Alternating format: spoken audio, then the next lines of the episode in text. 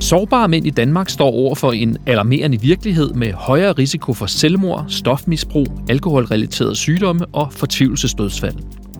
Men hvem er disse udsatte mænd? Hvad betyder fortvivlelsesdødsfald? Og hvordan kan samfundet samle denne gruppe op? Det dykker vi ned i i dagens podcast, når vi sammen med Svend Aage Madsen, der er formand for Forum for Mænds Sundhed, og Signe Hal Andersen, som er interventionschef og forskningsprofessor hos Rockwool diskuterer resultaterne af en ny analyse om såkaldte fortvivlelsesdødsfald. Svend Aage Madsen, der kommer fra Rigshospitalet, har netop i gang sat et nyt projekt, der er støttet af Rockwool og det skal vi også tale om i dag. Velkommen til Rockwool podcast. Mit navn er Thomas Midt Jørgensen, og velkommen til jer, Signe Hall Andersen og Svend Aage Madsen. Tak skal du have. Allerførst, Signe, hvorfor har I valgt at lave den her analyse, og hvad hjælper den os til at forstå? Hvis vi lige prøver at starte med at forstå, øh, hvad fortvivlelsesdødsfald er for noget. Øh, du nævnte det jo selv, det her med, det er dødsfald, der skyldes stofmisbrug, øh, alkoholrelaterede sygdomme og selvmord. Og det er årsager, der afspejler det, vi kalder risikoadfærd. Men det er ikke risiko i den forstand, at det er noget, der er sjovt og spændende, men en risiko, som handler om, at øh, om manglende omsorg, øh, og især måske manglende egenomsorg. Altså det, at man kan drage øh, omsorg for sig selv og sørge for at, øh, at, at behandle sig selv ordentligt, så man har et, et, et godt øh, og sundt og værdigt liv. Så det her det er altså dødsfald, som vi kunne undgå, hvis vi som samfund kunne finde ud af øh, at hjælpe de her berørte grupper. Ja. Og hjælpe dem til at hjælpe sig selv. Øhm, og det her begreb fortvivlelsesdødsfald øh, kommer egentlig fra USA øh, og bliver kaldt for death, øh, eller death of despair. Mm. Øhm, og, og i USA har de været i vækst over en længere periode, øh, og faktisk nærmest i en eksplosiv vækst. Øhm, og i den her litteratur, i den her sammenhæng, der er fænomenet blevet tilskrevet nogle særlige amerikanske samfundsforhold. Den omstændighed, at der ikke er noget særligt veludbygget socialt øh, sikkerhedsnet, at der er ofte jo et dyr privat sundhedsforsikringer og et sundhedsvæsen. Øh, og at man også øh, ikke i særlig høj grad har formået at regulere øh, øh, hvad kan man sige, medicinforbrug og, og det her marked, som der er omkring øh, medicin og medicinalindustrien. Og er der nogen, er der nogen indikationer på, hvorfor vi ser en stigning i dem? Man kan sige, at i den amerikanske sammenhæng, der, øh, der blev det også især tilskrevet opioidkrisen. Øh, den omstændighed, ja. at nu har vi de her øh, forskellige medicamenter, som jo, det kender vi jo også fra anden sammen, måske lidt for rundhåndet, eller jeg tror, lidt for rundhåndet er blevet delt ud øh, til den amerikanske befolkning, og som simpelthen har skabt den her voldsomme epidemi. Ja. Øhm, så så det, det, det er noget af det, der, der, der bliver tilskrevet den her eksplosive vækst. Øh, men, men, men sagen er nemlig den, at, at man her tilskriver øh, den her type dødsfald og den eksplosive vækst nogle omstændigheder, som er særligt gældende for det amerikanske samfund. Mm.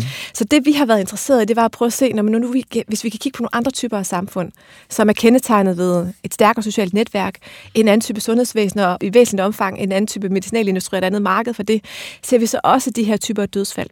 Så i den konkrete analyse, der har vi sammenlignet, eller vi kigget på Danmark, som jo har en skandinavisk velfærdsstat, mm. og New Zealand, som øh, øh, nu om dagen har en angelsaksisk velfærdsstat, og som begge, selvom de også er meget forskellige, jo er noget meget andet end amerika- det amerikanske samfund, hvor der er et socialt sikkerhedsnet, øh, hvor der er øh, gratis øh, sundhedsvæsen, og hvor man i højere grad regulerer det her, det her marked.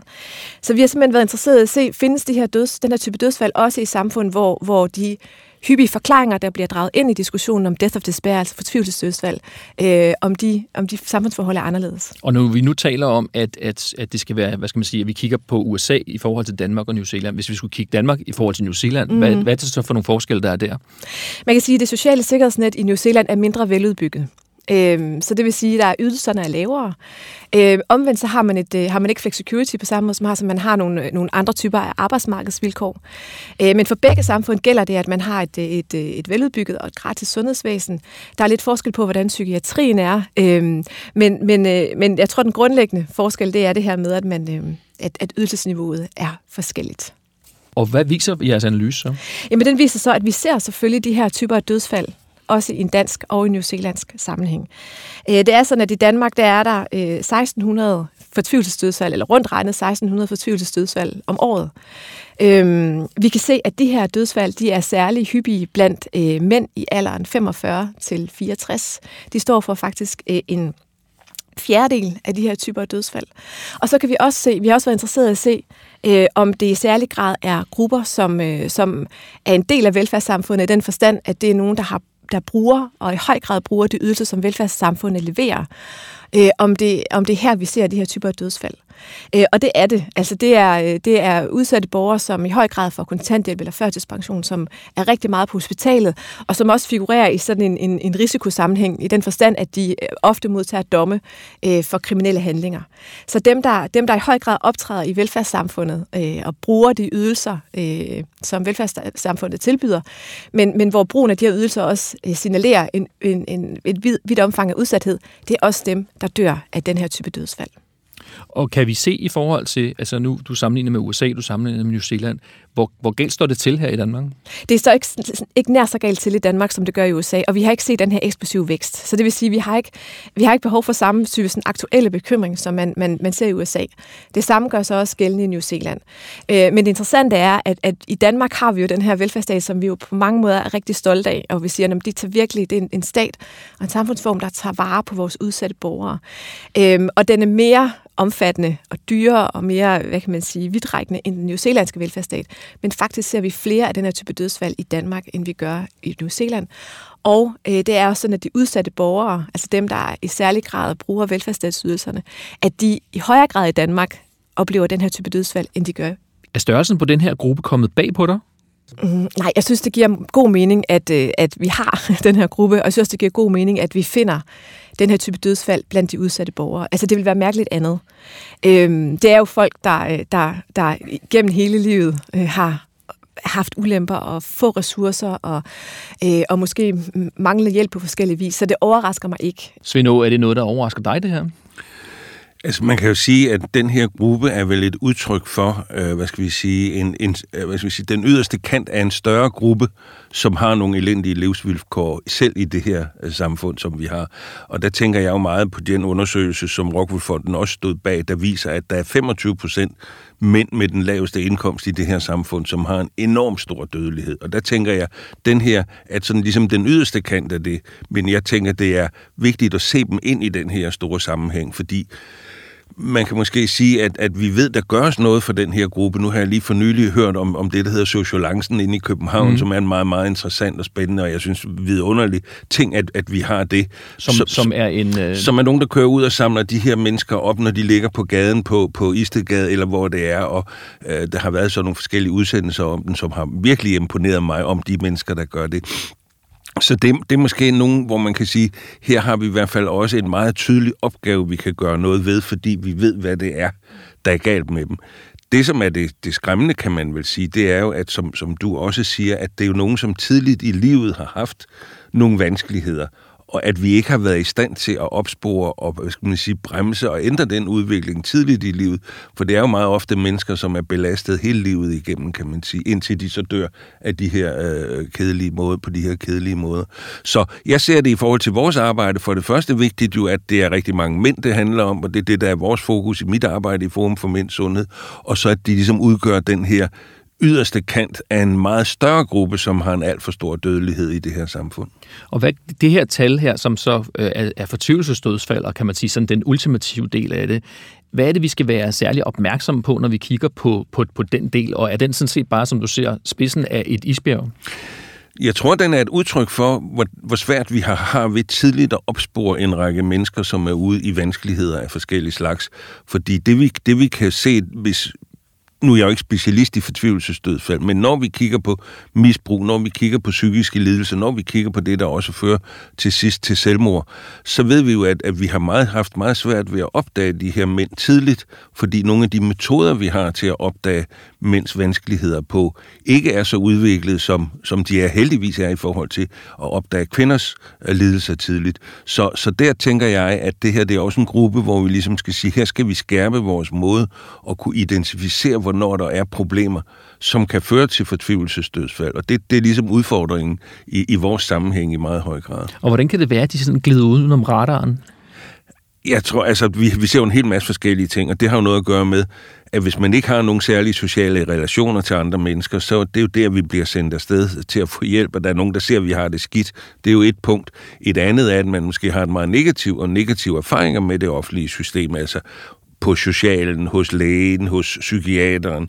Og hvis man har de her negative tilgang, så holder man det også længere væk og, og vil ikke opsøge det, før det er, han er sagt næsten for sent, men i hvert fald før det er meget nødvendigt. Og så er det det der med, kan man sige, jo at, at den måde, vi skal opspore det på, er, er, er ikke udviklet nok, som jeg nævnte før. Og, og det er jo ligesom en tredje del af det, fordi mange mennesker, som skal have hjælp, skal jo opspores på en eller anden måde med nogle redskaber, som vi fagligt skal udvikle, og ligesom sige, her er nogen, der har brug for vores hjælp. Og der er det meget sent, når de ligger på gaden øh, et eller andet sted i København, eller Aarhus, eller Odense, eller Aalborg, eller hvor de ligger hen. Der er det jo bare, kunne vi udvikle nogle måder tidligt at opdage de her ting. Så, så kunne vi nok måske også hjælpe dem at nedbringe antallet af fortvivlelsesdødsfald, kunne jeg forestille mig. I det projekt, øh, du laver med, med Rockwool-fonden, der nævnes det, at op til 25 procent af sårbare mænd oplever, at flere af dem dør i en relativt ung alder. Hvorfor er det et stigende problem, og hvad tror du er de primære årsager til den tendens? Jeg tror, vi er inde i en større samfundsudvikling, hvor der er en gruppe mænd, som man kan sige kommer til at stå tilbage på perronen. Og når vi kigger på de tal, som Rockwool-fonden har udviklet, og som er virkelig chokerende, så kan vi bare se, at den her gruppe på 25 procent mænd, de skiller sig virkelig ud fra alle andre grupper i samfundet. Når man ser, at det er 25 procent af dem, der har en død, at de dør, inden de fylder 65 år, og det er kun, så vidt jeg husker, 13 procent kvinder, det er rigeligt, og mange, mm. der dør, inden de fylder 65 år, så den her dødelighed hos de her mænd bare så markant højere, at det er, er virkelig, virkelig dramatisk øh, at se. At det så går værre, og, og det er der noget, der tyder på i hvert fald, det er jo fordi også, at, tænker jeg, at der er nogle ændringer i livsvilkår for en gruppe i det her samfund, hvor den her gruppe mænd er særlig udsatte. Vi kan se, det at være single bonger ind hos de mænd, så det er 30 procent af dem blandt øh, den, den laveste indtægtsgruppe, der dør, før de, før de fylder 65 år. Den er en lille smule stigende, mens alle andre grupper i samfundets øh, dødelighed er faldende. Mm. Så det er virkelig markant. Så, så, så jeg synes, vi har en meget, meget øh, hvad skal vi sige, meget klar markering af, at her er en særlig gruppe, vi skal have øjnene op for. Og der er dem med fortvivlelsesdødsfald en, en gruppe af det, men, men det er jo en 8. del af befolkningen og 25 procent af mændene, vi skal have kigget på i den her sammenhæng. Ja. Og jeg tror, det er, at der sker en udvikling ved, at kvinder i højere grad har fået uddannelse, der er en stor gruppe mænd, som halter efter på uddannelsesområdet. Vi ved, at uddannelse er en markant faktor i forhold til, hvor længe man lever. Vi kan også se, at det at være single er en markant faktor i, at, at øh, mænd, som er single, lever syv år kortere end kvinder.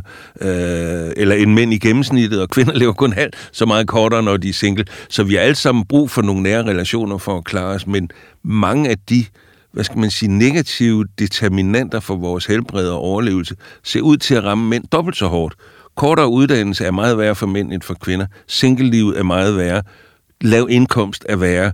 Så der er en række faktor, faktorer, som i vores tid ser ud til at ramme en gruppe mænd. Og, og, og Svend, hvad, hvad er dit bud på, hvorfor at, at hvad skal man sige, mangel på uddannelse og, og ikke at have en partner nærmest bliver, øh, hvad skal man sige, livsfarligt?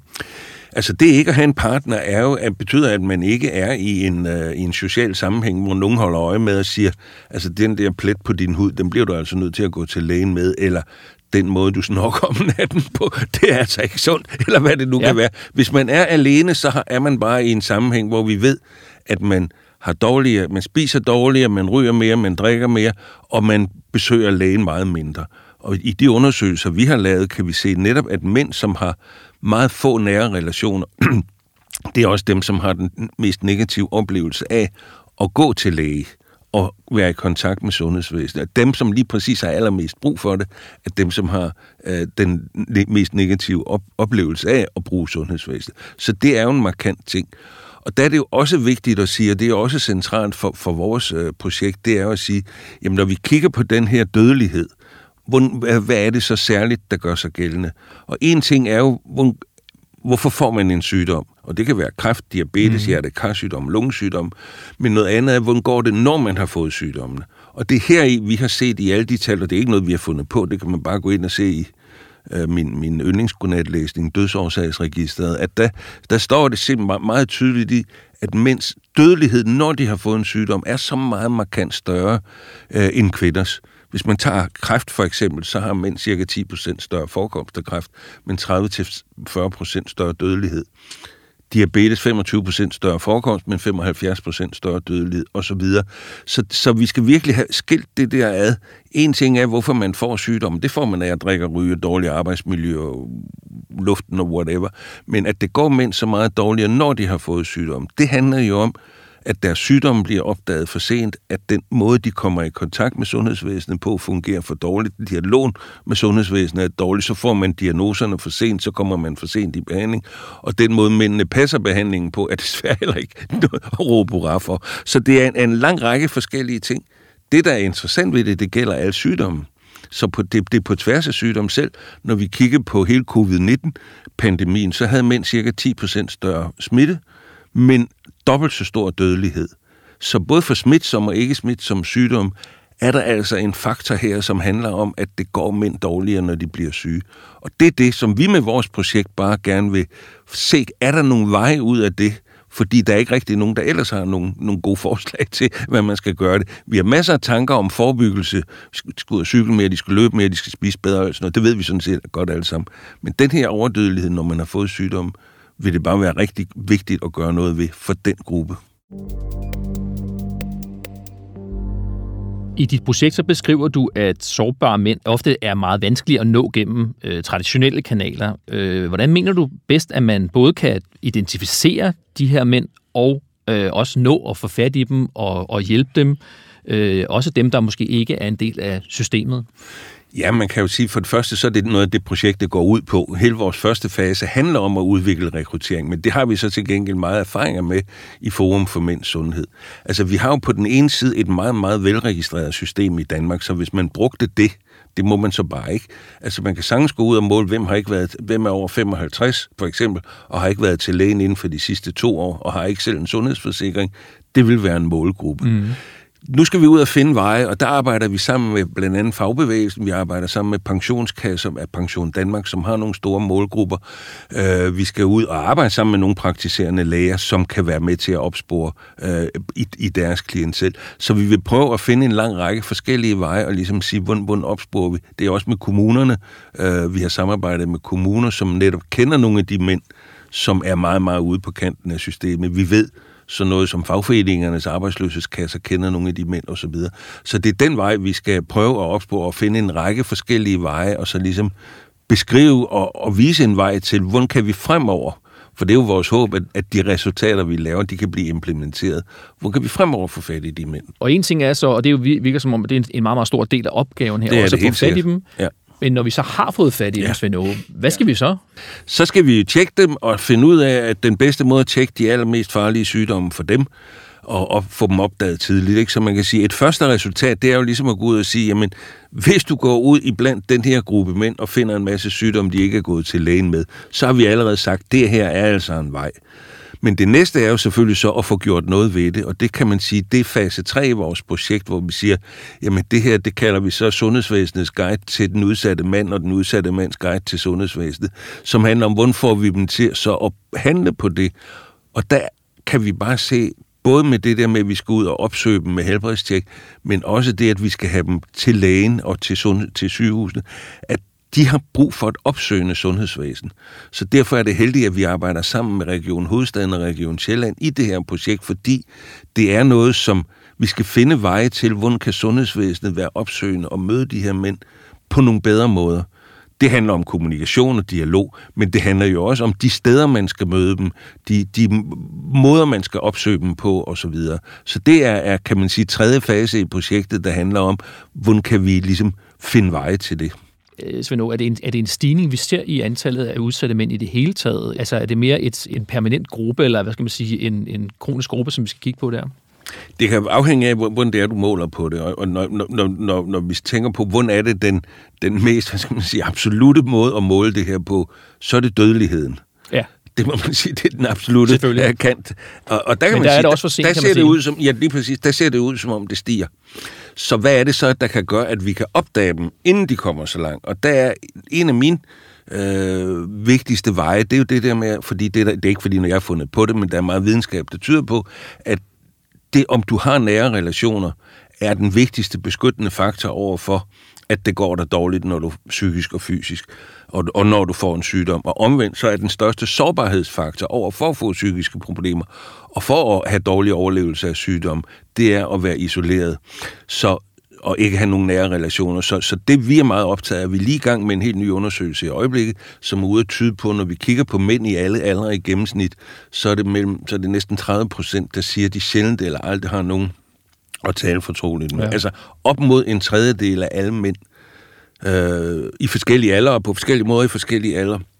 Men hvis vi siger, at det er en af de vigtigste markører på udsathed, det er, om du har nære relationer eller ej, så er det jo i hvert fald en, en vej ind til at finde ud af det, punkt et. Noget andet er jo så også, hvad, hvordan skal vi handle på det samfundsmæssigt? En ting er at opspore sygdom og det, vi gør i ja. projektet, men noget andet er jo, hvad er det for nogle måder, vi eventuelt kan finde ud af det her. Ja, fordi det lyder jo nærmest som et, et socialt projekt i virkeligheden, og skal skabe nogle rammer, hvor de her øh, mænd, som ikke har nogen sociale kontakter, kan få det. Ja, det tror jeg også, det er. Og, og der kan man jo sige, at når vi så går ind og spørger mænd og kvinder om, har du nogen at tale fortroligt med, så siger næsten alle mænd, min partner. Og det, der er interessant ved vores nye undersøgelse også, at der er flere kvinder, der siger, at de kan bedre tale med andre end deres partner. Mm.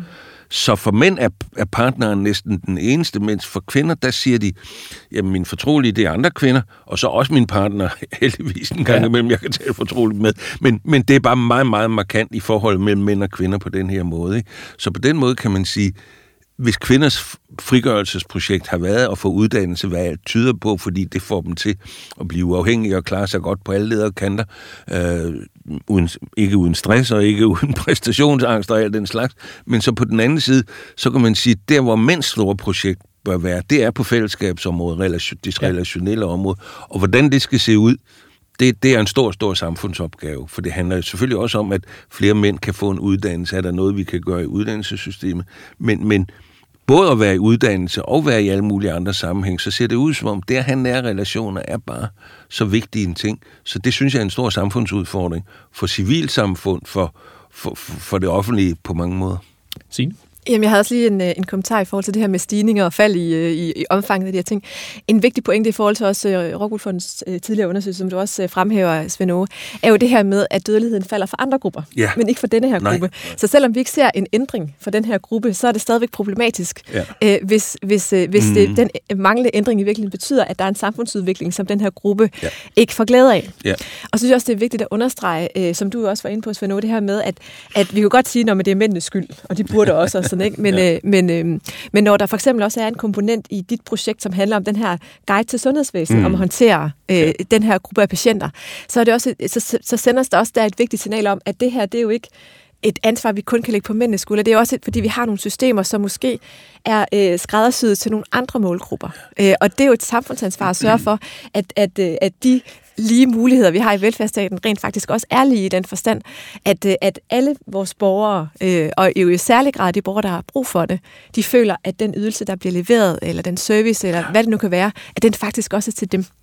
Sådan at vi ikke bare står der og udbyder mm. noget, men i virkeligheden ikke anerkender, øh, hvad det er, øh, brugerne og borgerne og kunderne, eller hvad vi kalder dem, patienterne, hvad det er, der er, der er deres behov, og hvad der er indgangen til dem. Men det lyder også som om, at, at de her udfordringer, de har, nogle, øh, de har nogle meget, meget, meget dybe rødder, og hvis vi ikke får rettet op på det her, øh, og, og få gjort noget ved den her gruppe, som har det svært, hvad, hvad, hvad er konsekvenserne, Svend Jamen, jeg tror, konsekvenserne er, at vi får en, en stor gruppe, som er meget utilpas i vores samfund. Det kan vi jo se andre steder, også i andre lande.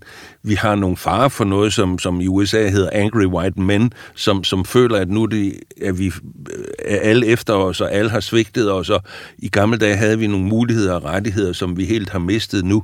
Det tror jeg er en, er, er en, en fare, som man godt kan se nogle tendenser til i Danmark. Men i det hele taget er det en gruppe, som, som kommer til at have en livsform, som også bliver samfundsbelastende, altså, som kommer til at halte bagefter og være sådan lidt uden for, for, for alt det, der går i den rigtige retning for alle andre. Sin del af den bekymring? Absolut, det må jeg sige. Jeg synes, det er jo nogle virkelig vigtige punkter, du fremhæver. Jeg kunne tilføje, at, øh, at som vi jo også har snakket om, så, så er det jo også mænd, der især findes i nogle bestemte områder af Danmark. Helt sikkert. Øh, I Vestjylland, som vi snakkede om, og mm. steder i Jylland og så videre. Selvfølgelig ja. også i, i storbyerne. Ja. Men, men det er jo også noget, der kan være med til at skabe en stor distance mellem land og by øh, som vi jo heller ikke som samfund, ja. der har brug for en, en, en sammenhængende kultur, mm. kan man sige, og sammenhængende forståelse mm. for, hvilken retning samfundet skal i. Øh, så den kan vi heller ikke være interesseret i, den, den, det element af det. Nej. Så jeg synes i virkeligheden, der, det, det er jo vigtigt på alle, alle fronter, det her. Ja. Og der er det jo så interessant, at præcis i alle de områder, hvor der er den laveste levetid, især for mænd, det er der, man mangler læger. Så man kan sige, at adgangen til sundhedsvæsenet er også et problem der, hvor mænd har den største dødelighed. Og det, det, det vi kan se, når man kigger på tallene med, med, med livstid i Danmark, så er det jo altså, at helt fra, fra Lolland, øh, Guldborgsund, Vordingborg, Slagelse, Kalmborg, Odshavet Kommuner, helt den der vestjyllandske kreds, det er der, man har den korteste levetid i Danmark overhovedet. Så der er det meget, meget vigtigt at sige, jamen, hvordan er så også sundhedstilbudene, der hvor mændene har brug for det, og er de gode til at tage sig af de udsatte mænd? Så det er det, vi håber på, også kan være med til at ændre den kurs, som er farlig at se på, hvis ikke der sker noget. Svend hvad er de samfundsøkonomiske konsekvenser af det her? Det vigtige, når vi kigger på det samfundsøkonomiske, er jo, at jo senere du kommer til lægen, jo mere belaster du sundhedsvæsenet. Og når man kigger på, hvad er udgifterne for sundhedsvæsenet ifølge regionernes opgørelser, så er det sådan, at, at mænd øh, over 65, de koster 20 procent mere end kvinder i udgifter i sundhedsvæsenet. Ja. Og det er jo fordi, at de er blevet mere syge, deres sygdomme er opdaget senere, de fylder op i hospitalsengene. Når du går ud i dag og undersøger og kigger, hvem sidder hos den praktiserende læge i venteværelset derhjemme, så ved vi, at det er 47 procent øh, færre mænd end kvinder, der sidder der.